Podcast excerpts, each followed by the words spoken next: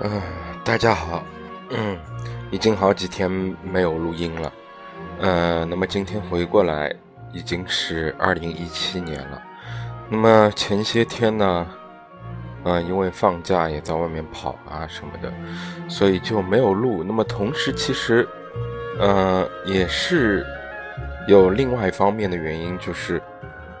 我其实一直在想啊，上次读完了巴迪欧的书，前当然之前那本齐泽克的事件还没读完，那么也在想之后到底应该读什么内容。嗯，当时脑子里面就几个想法，一个要么继续把七泽克的书给读完，要么选选一些其他的话题来聊一聊，比如说关于我一直喜欢的电影啊。那么电影呢，我当时脑子里想的是什么呢？啊，我也不知道为什么，就老想说是谈两个人。一个我是要么想谈那个，就是我提到的那个侯麦，埃里克侯麦，然后法国新浪潮导演。还有一方面，我是想谈日本导演小津安二郎。那么小津呢，我我有关于他的书。那么侯麦我没有他的书，但是我很喜欢他的电影，但我也经常把他们两个人联系在一起去看。可实际上，他们其实区别是挺大的。那么，我觉得，其实他们为什么让我都那么喜欢？我觉得只有一个很简单的道理，我觉得他们的电影画面实在太漂亮了，啊，他们的电影的画面就忍不住吸引我去看。然后侯麦当然，呃，他们的共同之处，那么，呃，一是画面都漂亮，都是有一种非常。简洁而洗练的美啊，但一种是充满法国特点的，一种又是充满一种日本的色嗯色彩。当然，这个是很不相同的。那么，另外一方面，呃，也跟什么有关呢？嗯，就是他们各自的电影当然都是非常非常的啊好啊。我这个形容形容的很无力。那么，我觉得现在不用多谈吧，因为我最终打定主意是。啊！突然之间，我想算了，他们这两个吧，我放到后面再去说。那么今天我想还是继续读书。那么读谁的书呢？啊，既不是那个齐泽克的书，也不是巴迪欧的书。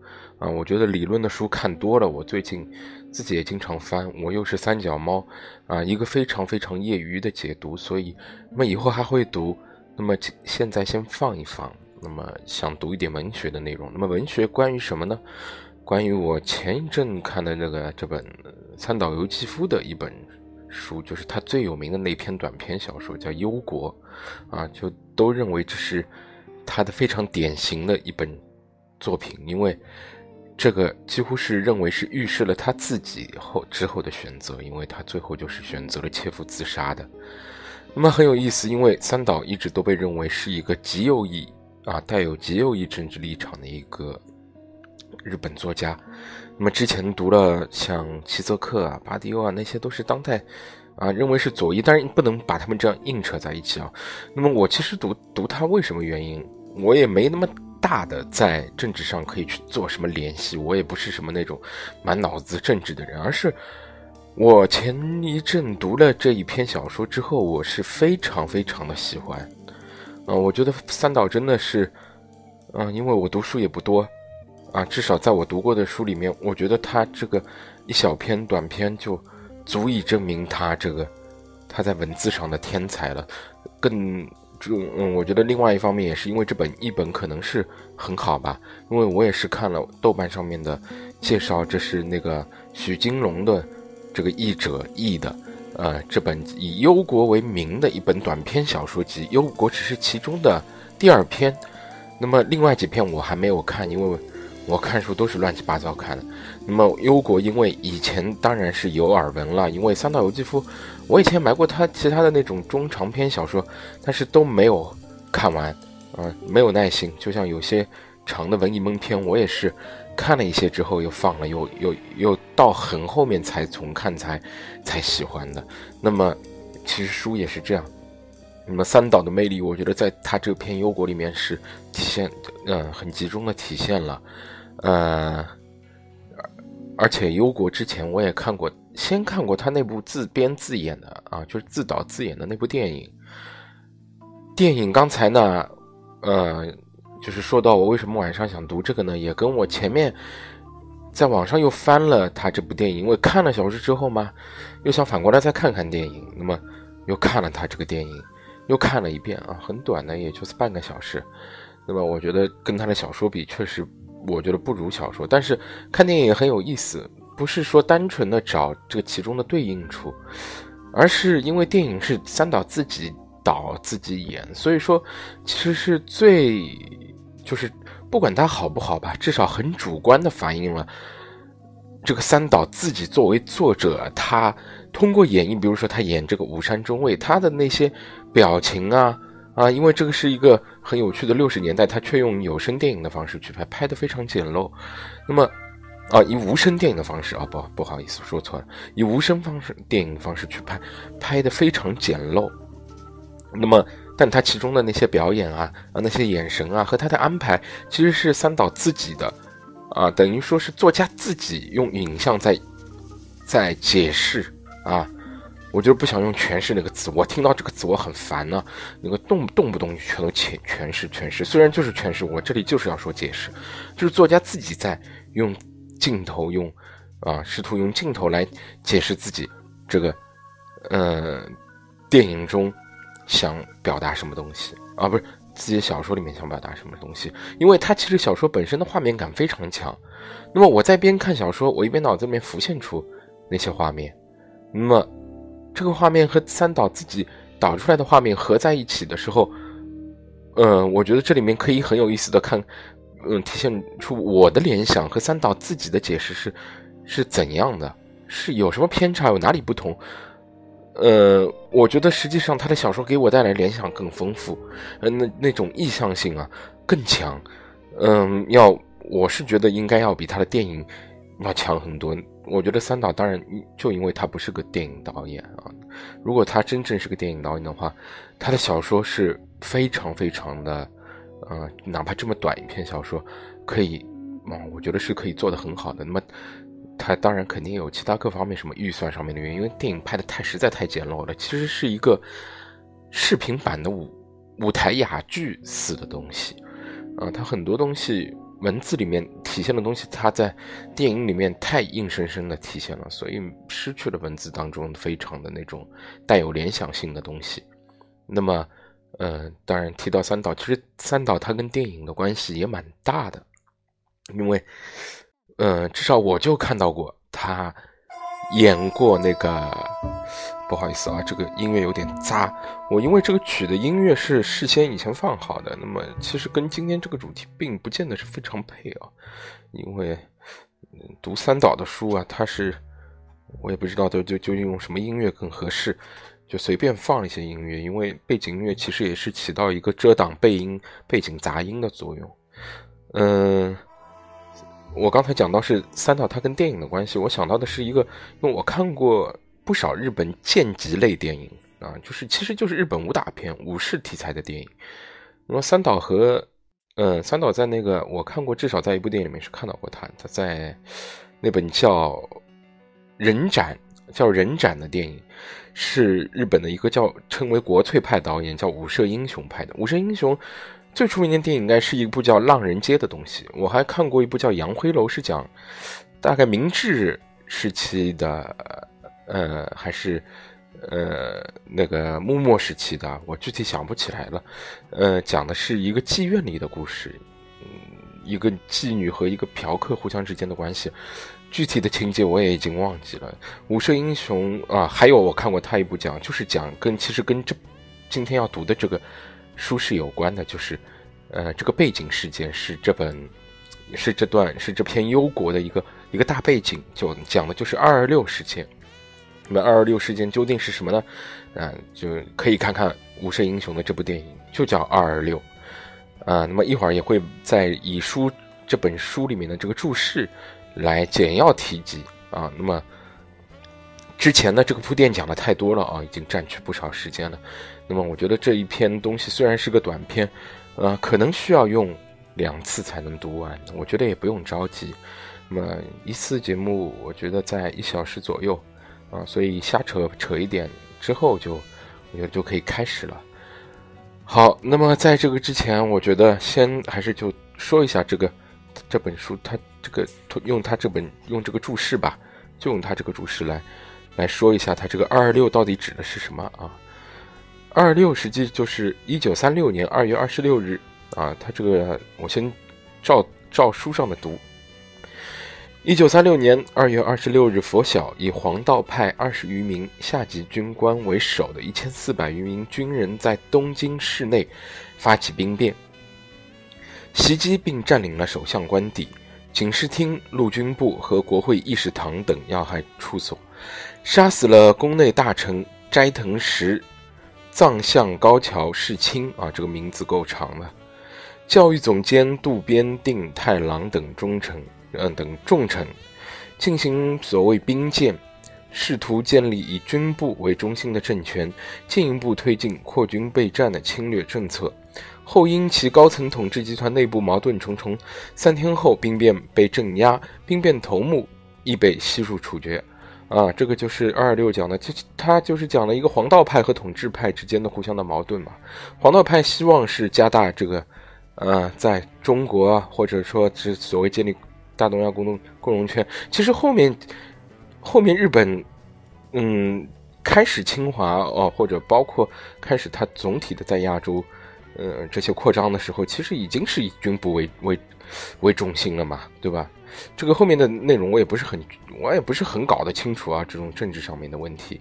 那么有兴趣可以看看《二二六》这部电影，其实就是讲了这件事情，他们里面。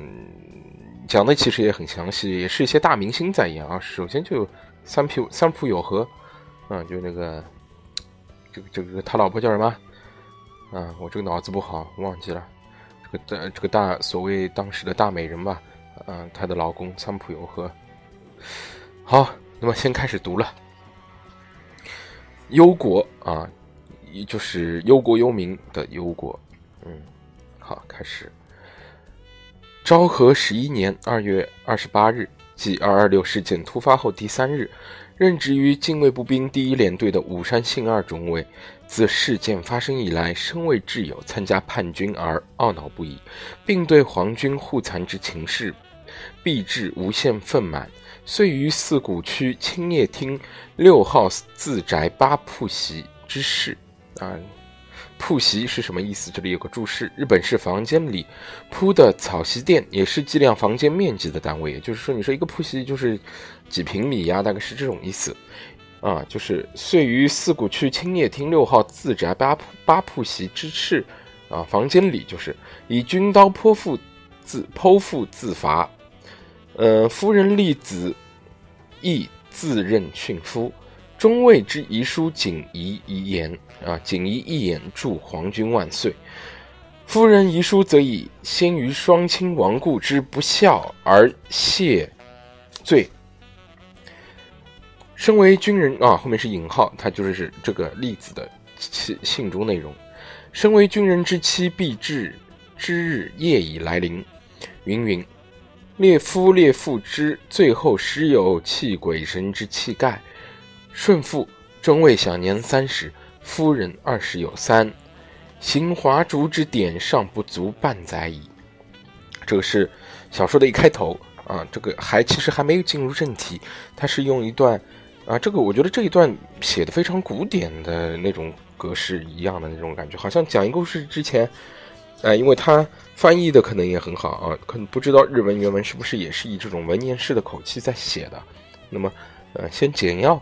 说了一个背景，就好像好像古时候写那种传记啊，或者甚至于古时古代小说，中国古代小说，它好像是上来也会有这样一段像序言式的东西啊。好，那么第一节过了，接下来就是第二节，这个正式开始了啊。参加了武山中尉婚结婚仪式的人，自不必说；仅仅看过新郎新娘结婚照片的人，也对这两位俊男美女的模样不断发出感叹之声。中尉身着戎装，左手拄着军刀，右手托着脱下的军帽，英武地站立着，卫护新婚的妻子，却是一副威风烈烈的相貌。浓密的眉毛和大睁着的眼睛，无不鲜明地显示出青年的纯洁和勇敢。新娘身着洁白的新婚礼服，其美丽无与伦比。柔和的眉下那圆圆的眼睛，纤巧的鼻子，丰润的口唇，处处辉映着娇艳和高贵，怯怯地从新婚礼服袖中现出的手指握着折扇，纤细地并放着，宛如葫芦花的堡垒。两人自认以后，人们经常拿出这张相片端详，感叹如此美貌绝伦的男女的结合，往往蕴含着不吉的东西。事后看来，或许是心理作用，觉得金屏风前那新郎新娘那澄澈的眼睛相互辉映，像是在注视着迫近眼前的死亡。在媒妁之人、伪观中将的关照下，两人在四谷的青叶厅。宣啊，新宣业置起了新居。虽说是新居，也只是租借来的附带小院的三间旧屋。楼下六铺席和四铺席半的房间，日照都不充足，都不充足，因此把二楼八铺席的卧室兼做了客厅，也没有雇女佣，栗子一人守在家中。因为是非常时期，免去了新婚旅行，两人的第一夜。就是在这个家中度过的。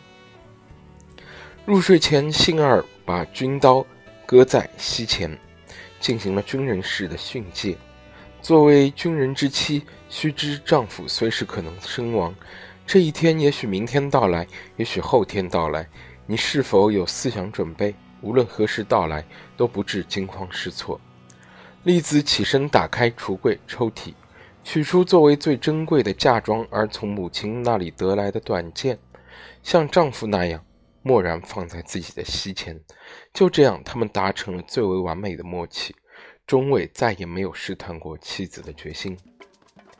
结婚数月以后，栗子出落得越发漂亮，宛如雨后的月亮一般澄明。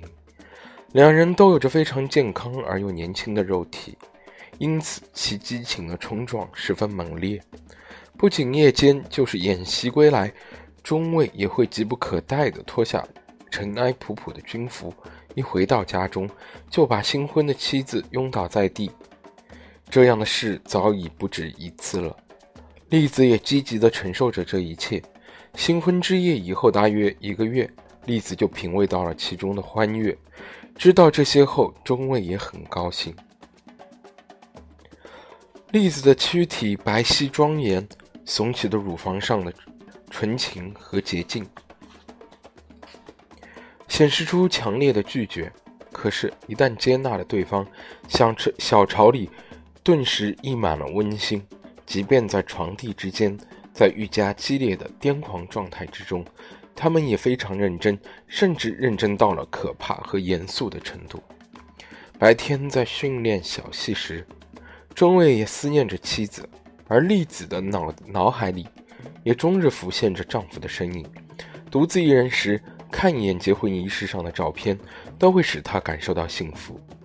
仅仅几个月前还陌路，啊，还莫如路人的男子，现在却成了他整个世界的太阳。对此，栗子早已感觉不到任何不可思议。这一切都是道德的，都符合教育赤语中的夫妇相睦。这一训导，栗子从未与丈夫顶过嘴，中尉也找不出任何可以讹责妻子的理由。楼下的神龛里供奉着一世神宫的牌位和天皇、皇后两位陛下的玉照。每天清晨，中尉在出勤之前都要和妻子一道在神龛下深深的低头祈拜，更换凤水，神木也总是光亮如新。这世上的一切都被严肃的神威所庇护，而且身体的每一个角落也都洋溢着震颤般的愉悦。好，第二节也结束。第三节，虽然斋藤斋藤内府的宅地就在附近，可是二月二十六日的清晨，两人根本没有听到枪声，只是那当。当那十呃，只是当那十分钟的悲剧结束之后，在黑暗中响彻风雪拂晓的集合号声，才惊破中尉的梦境。中尉跳起身，默默地穿上军装，配好妻子递过的军刀，向着天色未明的晨雪中的道路跑去。直到二十八日傍晚，他都没有回过家。不久后，栗子从收音机广播的新闻里知道了这个突发事件的全貌。在这以后的两天里，栗子闭门不出，十分平静地度过了一人独居的生活。在那个飘雪的拂晓，中尉什么也没说就跑了出去，栗子却从他的脸上读出了死的决意。如果丈夫这一去而不能生还，她也决心追随丈夫而去。栗子静静地收拾着身边的物品。准备把几件女士便服作为遗物送给学生时代的朋友，在包和服的纸包上分别写上收件人的姓名。丈夫平日曾对她说起过不要去想明天的事，因此栗子连日记也没有写，这样也就失去了重重读精心记述下的岁月以来的幸福，然后付之一炬的乐趣。收音机的旁边。摆放着小巧的陶制狗、兔、松鼠、熊和狐狸，还有小壶和小水缸，这是栗子所有的收藏品。不过，把这样一些物件作为遗物送人却不合适，而把它们特意放在自己的棺材里也不妥当。于是，这些陶制的小动物越发……嗯，这些陶制的小动物越发现出茫然和无靠的神情。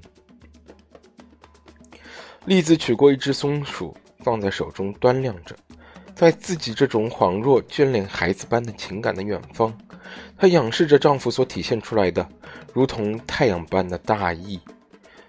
自己就要愉快地被那架辉煌的太阳车拉去，并将成为死亡之身。但现在这几个小时里，却要独自沉浸在这种纯净的爱恋之中。不过，自己真正喜爱这一切，却是在很这很久以前。现在正爱着的，只不过是曾经爱过那些物品的回忆而已。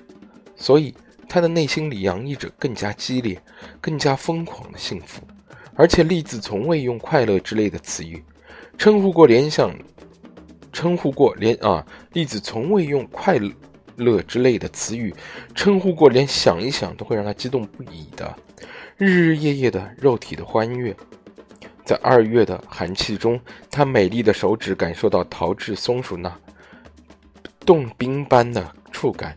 即使在这种时刻，一想到中尉健壮的臂膀伸向自己的那个瞬间，在整整齐齐穿着的丝绸便装前襟的低摆下。栗子感到一般啊，栗子感到一股可以融冰化雪的热潮，正是湿润着那块果肉。在他脑海里浮现出的死亡一点儿也不可怕。留在家中的栗子坚信，丈夫此时感，呃，丈夫此时感到的、想到的，他的悲叹、他的苦恼以及他所思考的一切，都完全和他的肉体一样。将把她引往更惬意的死亡。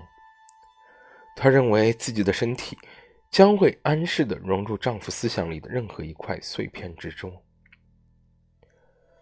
就在这种状态下，栗子倾听着每时每刻的新闻广播，知道丈夫几位挚友的名字已经列在举事者的行列里，这是死亡的消息，而且她很清楚事态将日益陷入进退两难的境地。敕命可能就要颁布，最初被看作是为了维新的这一举动，也将会被加上叛乱的污名。连队方面没有任何联络，在积雪的市区，不知什么时候就会爆发战斗。二十八日黄昏，栗子怀着惊恐的心情，听到一阵猛烈敲打大门的声音，她跑了过去，用颤抖的手打开了大门。魔化玻璃外的身影虽然没有开口说话，可她非常清楚，那一定是丈夫。栗子从未觉得这扇拉门的门锁竟是这样难以打开，钥匙抗拒着她的手，拉门越发不能拉开。门刚一打开，将身体包裹在草黄色军大衣里的中尉，早已抬起溅满泥浆和冰雪的沉重的长靴。跨进大门里的木泥呃水泥地，中尉关上拉门，随即又亲手旋上了门锁。栗子不清楚这究竟意味着什么。您回来了，栗子深深的埋下头去，可中尉却没有搭理。他卸下军刀，正拖着军大衣，于是栗子绕到他的身后去帮手。脱下的军大衣冰凉潮湿，在太阳下发出的马粪气味也消失了，沉甸甸的压在栗子的胳膊上。他把军大衣挂在衣架上，抱着军刀，跟随着脱去了长靴的丈夫身后，来到了饭厅。这是楼下那间六铺席的房间。在明亮的灯光下看去，未及剃刮的胡须覆盖了丈夫的面孔，令他憔悴的恍若墨人。他的面颊下陷，失去了光润和弹性。中尉心情舒畅时。一回到家，一回到家中，就立即换上便服，紧催着开晚饭。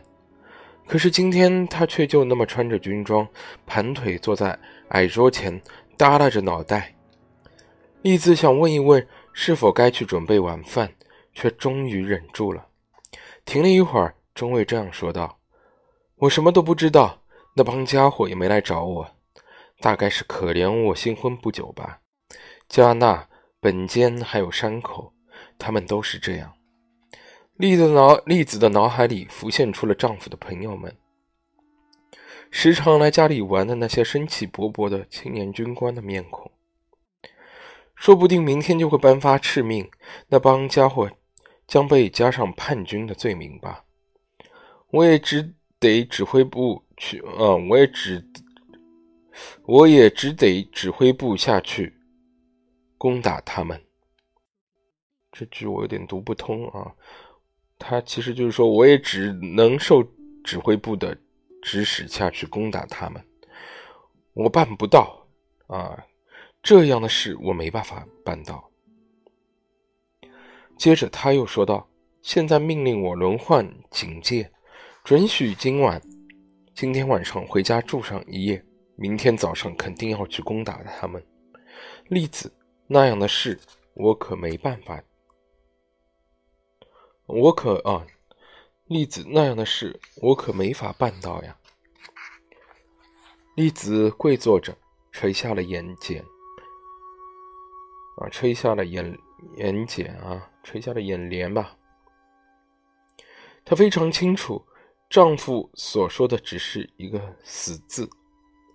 中尉的决心已定，每一句话都被死亡所证实。正因为这种证实是那样的阴暗和坚固，所以话语中显出一股难以动摇的力量。虽然中尉在诉说着苦恼，可那里面却早已没有了犹豫。但是在如此这般了的期间的一段沉默中，却有着宛如白雪消融后的溪流一般的清冽。经历了两天漫长的苦恼之后，在自己的家中面对着妻子姣好的面容，中尉这才在内心里感受到了安逸，因为即使不用语言，语言他也早已明白，妻子已经领悟了他的言外之意。好吧，中尉抬起虽然几天未眠，却仍然清澈纯净、炯炯有神的眼睛。第一次正视着妻子的眼睛。今天晚上我要剖腹。栗子的眼睛里没有丝毫畏惧，那对那对圆溜溜的大眼睛，好像就要迸发出很大铃声。他说道：“我早就下了决心，请让我同您一块儿去吧。”中尉觉得自己几乎被这种目光的力量所压倒，他的话语像胡言乱语一般说脱口而出。中尉不明白，如此重大的许诺，他为什么竟会如此不经意地表现出来？行，一块去吧。不过，希望你把我的剖腹一直看到最后，好吗？这么说过以后，两人内心油然涌起一股猛烈、呃猛然间获得解脱似的喜悦。栗子被丈夫的这种巨大的信任所震撼，在中尉来说。无论发生任何事情，都不得影响他的死去，因而必须有人把他死去的过程看到最后一刻。为此，他选择了妻子。这是他的第一个信任。虽然相约共赴黄泉，却并不先杀死妻子，而是把妻子的死置于自己将无法知晓的未来。这是第二个，也是更大的信任。假如中尉是个疑心重重的丈夫，或许会像一般的殉情那样，选择首先杀死妻子的做法。中尉认为，妻子说出“让我同您一块儿去吧”这句话。是教育的巨大成果。自己从新婚之夜就引导着栗子，使他在这种场合能够毫不犹豫地说出这番话来，这使得中尉的自持得到了慰藉。他不是那种懒散倨傲的丈夫，他认为爱情不是可以自发说出的语言。喜悦之情极其自然地涌上了彼此的心头。相互对视着的面庞，也在自然的微笑着。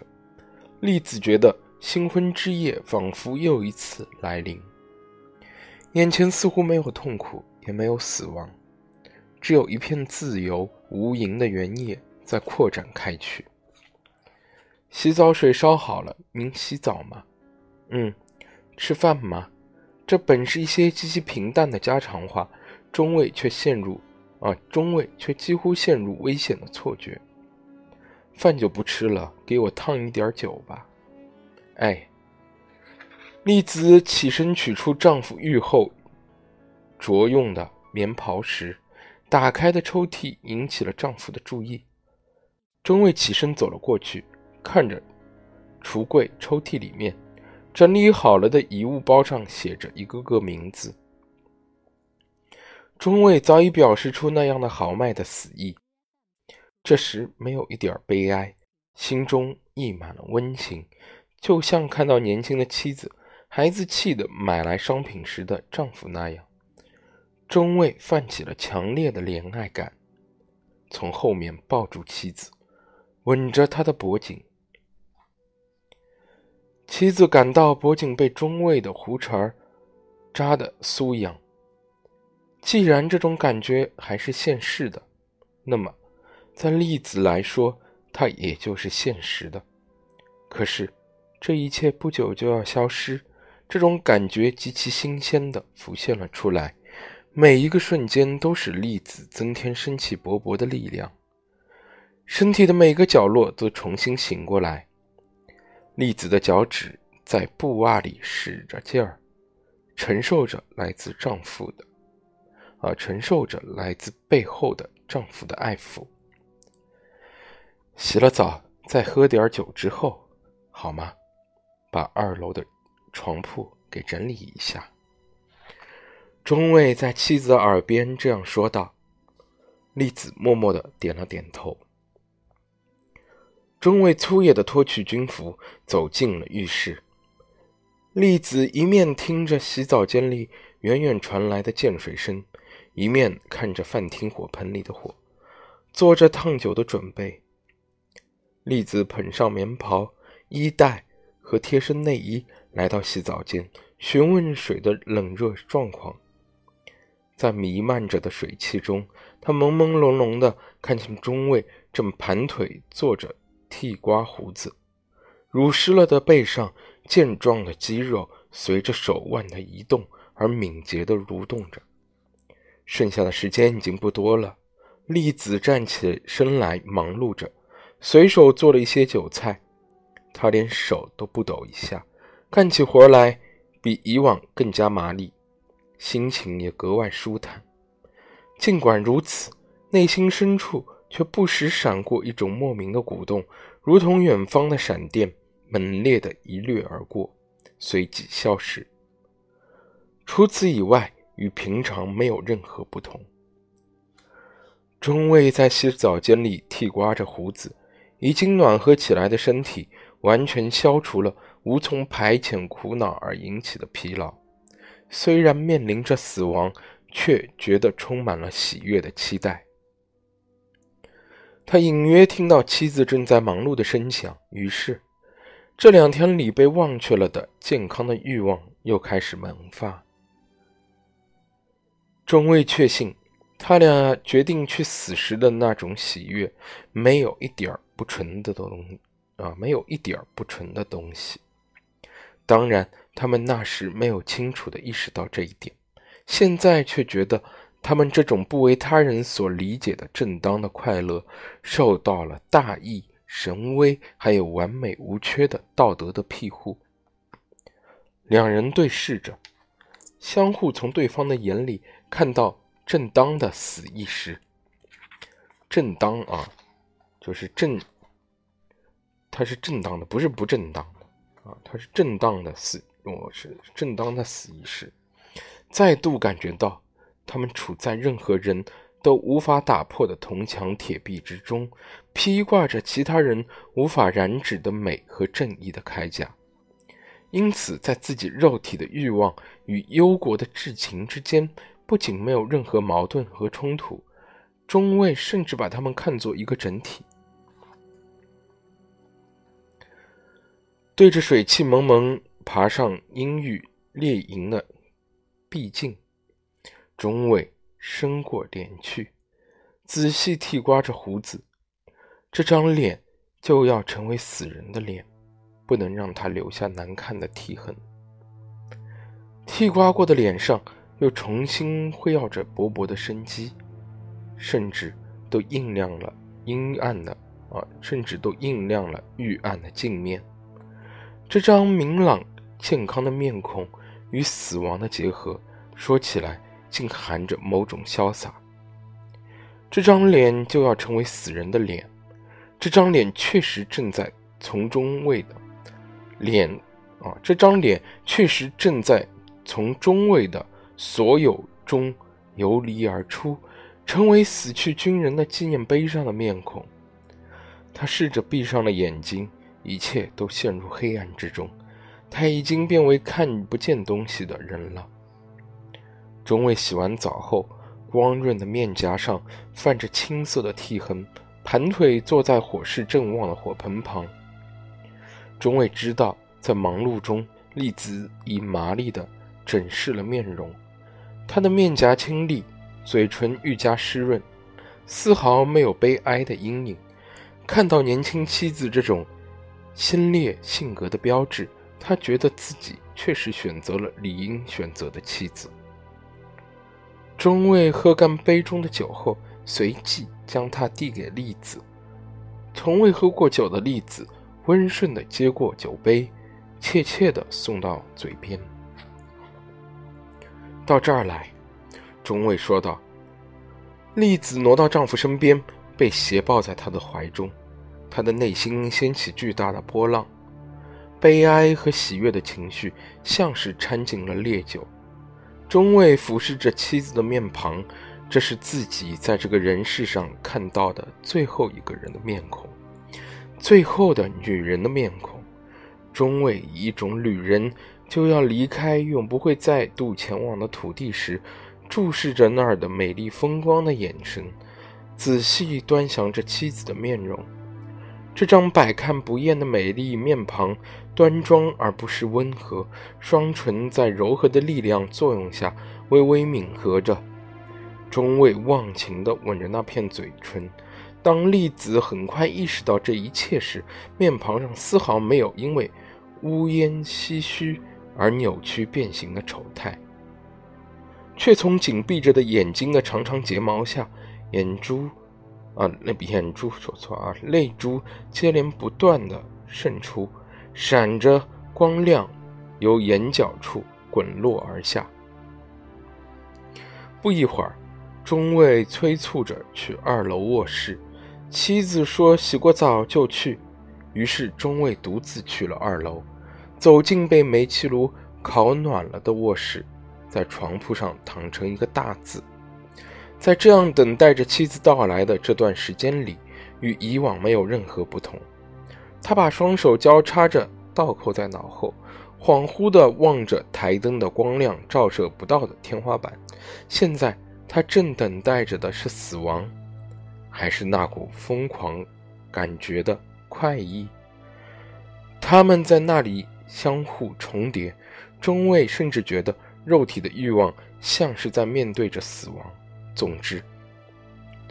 中尉从未如此体验过全身的自由。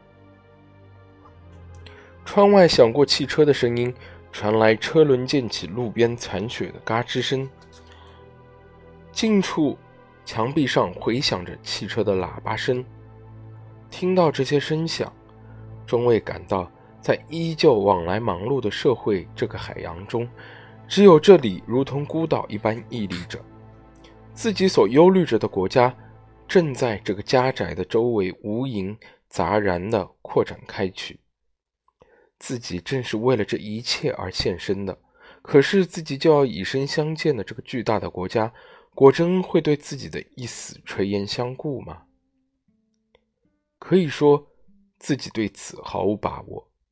这里是没有壮烈的战场，是不能向任何人显示功勋的战场，是灵魂的最前沿。楼梯上传来栗子上楼的脚步声，这所旧房陡直的楼梯发出了很大的声响，这种嘎吱声响令人依恋。中尉曾多次躺在床上等待着，倾听这美妙的嘎吱声响。当意识到以后再也不能听到它时，中尉把听觉都集中在那里，试图让这宝贵时间里的每一瞬。都漾满那个柔软的脚跟发出的嘎吱声响。这时的时间辉耀着光芒，宛如宝石一般。栗子的睡衣上系着两端结有穗子的和服腰带，腰带的红色在薄暗中显出淡淡的黑色。在栗子牵手的协助下，中尉的手刚一搭上去。袋子就摇曳着飘落在铺席上，中尉把双手插入还没有脱去睡衣的妻子的两腋下，想要抱过妻子。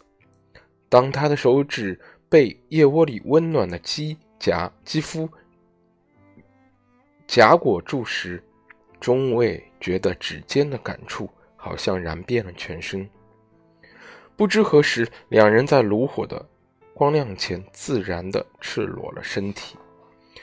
虽然没有说出口，可是他们的身体和躁动的心房都为这最后一次而激动不已，好像这最最后一次的文字被一种看不见的墨汁写满了他俩全身的各个角落。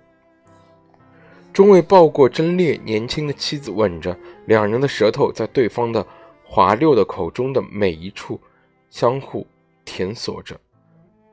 他们感到一种没有丝毫征兆的死的痛苦，如同灼烤着感觉的铁板被煅烧的赤红。尚未感觉到的死的痛苦，这个遥远的死的痛苦，锻打着他们的快感。看到你的身体，这也是最后一次了。让我好好看看你。”中尉说道。接着，他把台灯的灯罩掀向外侧。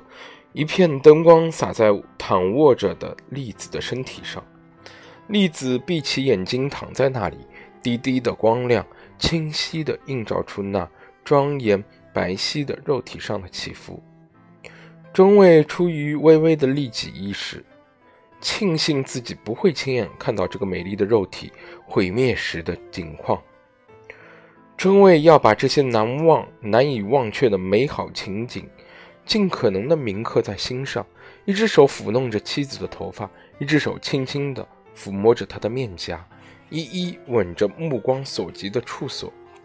富士山形状的冷静的额际，淡淡的眉下被长长的睫毛守护着的紧闭着的眼睛，纤巧而挺拔的鼻子，从厚薄适宜的端庄的口唇间，微微闪着光亮的皓齿。柔软的面颊和小巧伶俐的下颚，这一切使中尉联想到了姣好的死容。他不断的用力吮吸着栗子很快就要亲手割断的那个洁白的喉头，使那里现出了微微的红色。他又回到妻子的唇际，轻轻地压住她的口唇，让自己的嘴唇如同一叶。荡漾着的轻舟一般在那唇间蠕动着中尉一闭上双眼世界就恍若变成了摇篮。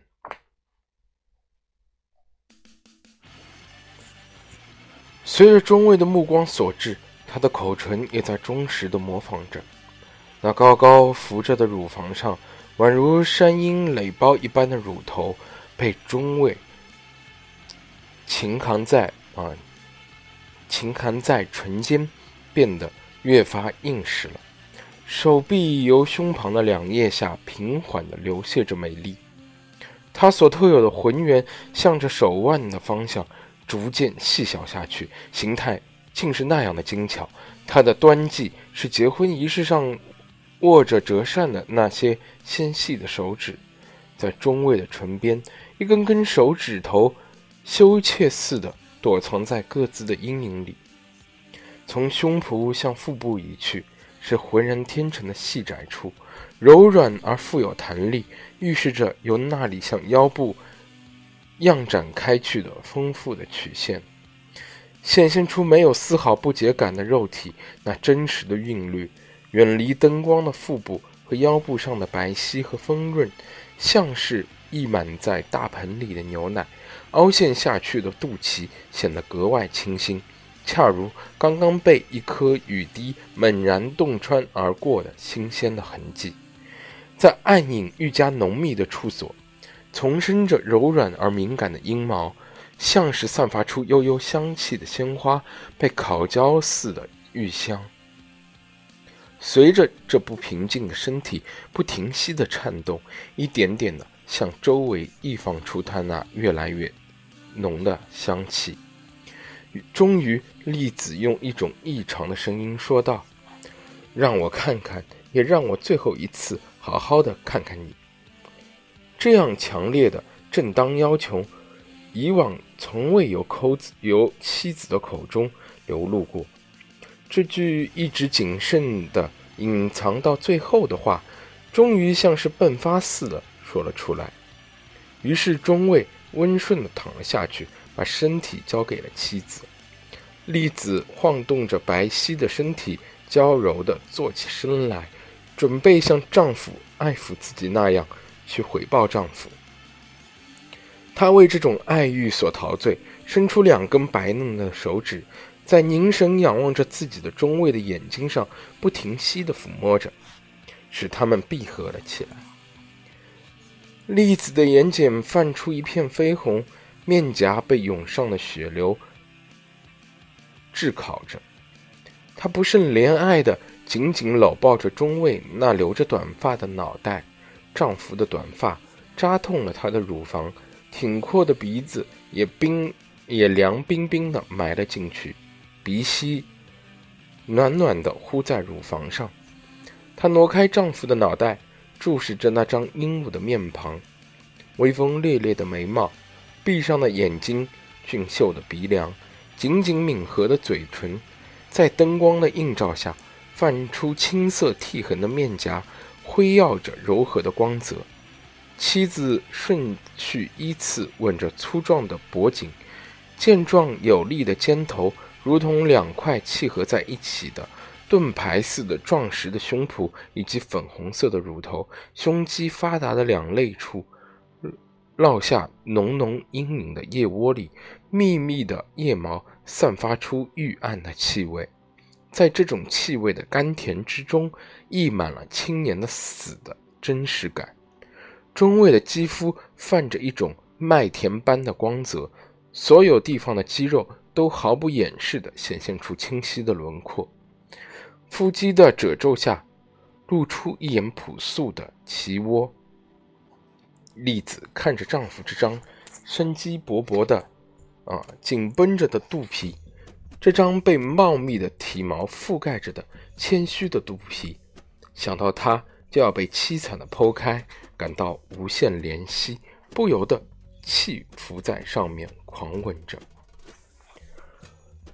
躺卧着的中尉感觉到了妻子流淌在自己肚皮上的眼泪，越发增加了勇气。剖腹时，无论多么剧烈的痛苦，他都决心忍受。可以想象，在经历了这么一番周折后，他们俩品味了何等极致的欢悦。中尉精神抖擞地爬起身子，用健壮有力的胳膊抱过因泪水和悲哀而绵软无力的妻子的身体，两人疯狂的相互蹭擦着左右面颊。妻子栗子的身体颤抖着，两人被汗水濡湿的胸脯紧紧地贴合在了一起，年轻美丽的肉体的每一处都融合在了一起，简直不可能让他们再度分开。栗子喊叫着，由天堂坠向地狱，又借助翅膀从地狱直冲上令人炫目的高高天际。中尉气喘吁吁。如同一名长驱直入的连队骑手，就这样巡游了一番之后，又立即溢满了情意。于是两人，于是两人再度相携，毫无倦色的一气攀上了峰巅。啊，不是不是发疯的疯癫啊，就是巅峰的意思啊，因为。这个是文学作品，啊，为了避免一些陈词滥调，我不知道 三岛自己用日语是怎么样的，我也不懂日语，但是呢，这个译者我觉得译的比较好的就是，为什么在读的时候这么多磕磕巴巴的东西啊？因为，嗯，抽一根烟，结束的时候稍微谈一下，剩最后剩下。剩下一点时间，稍微谈一下这个。读到这里，第三节结束。那么，刚才讲到这个关于文字的问题，因为在文学作品里面嘛，它要尽量尽量使得文字有具有画面感，而且就如同诗歌一样的，它不可能。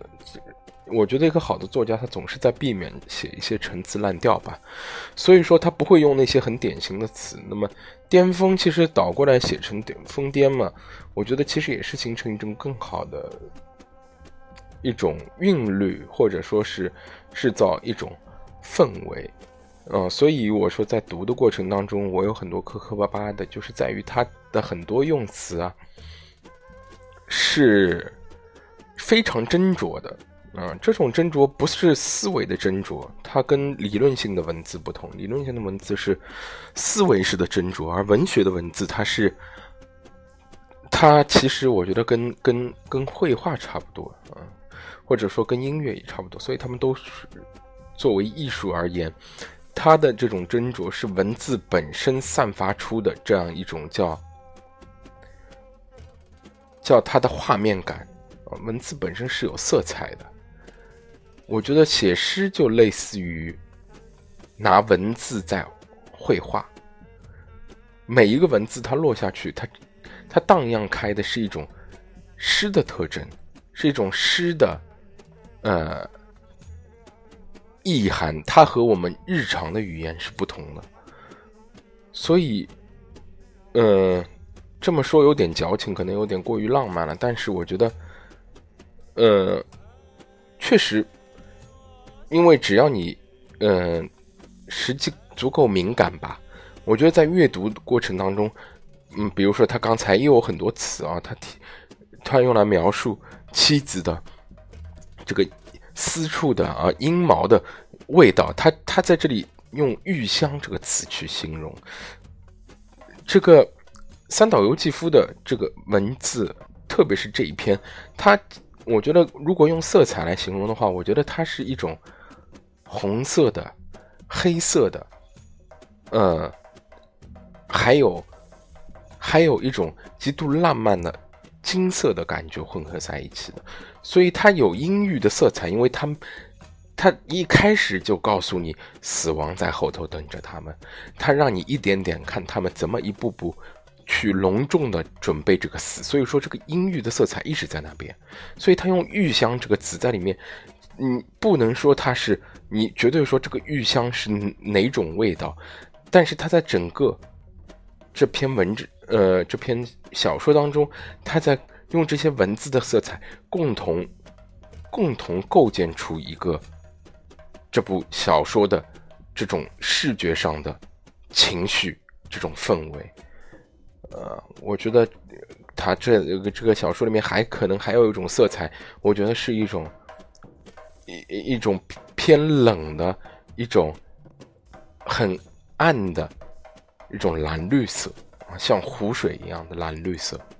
我觉得，如果说我要把它拍成电影的话，啊，我觉得它很可能是由这些颜色构成的。呃，尤其是在我读它的过程当中，我觉得我脑袋当中浮现的就是这样一个过程。虽然，嗯，现在只是读了一半啊，后面后半部，啊，那么下次再读。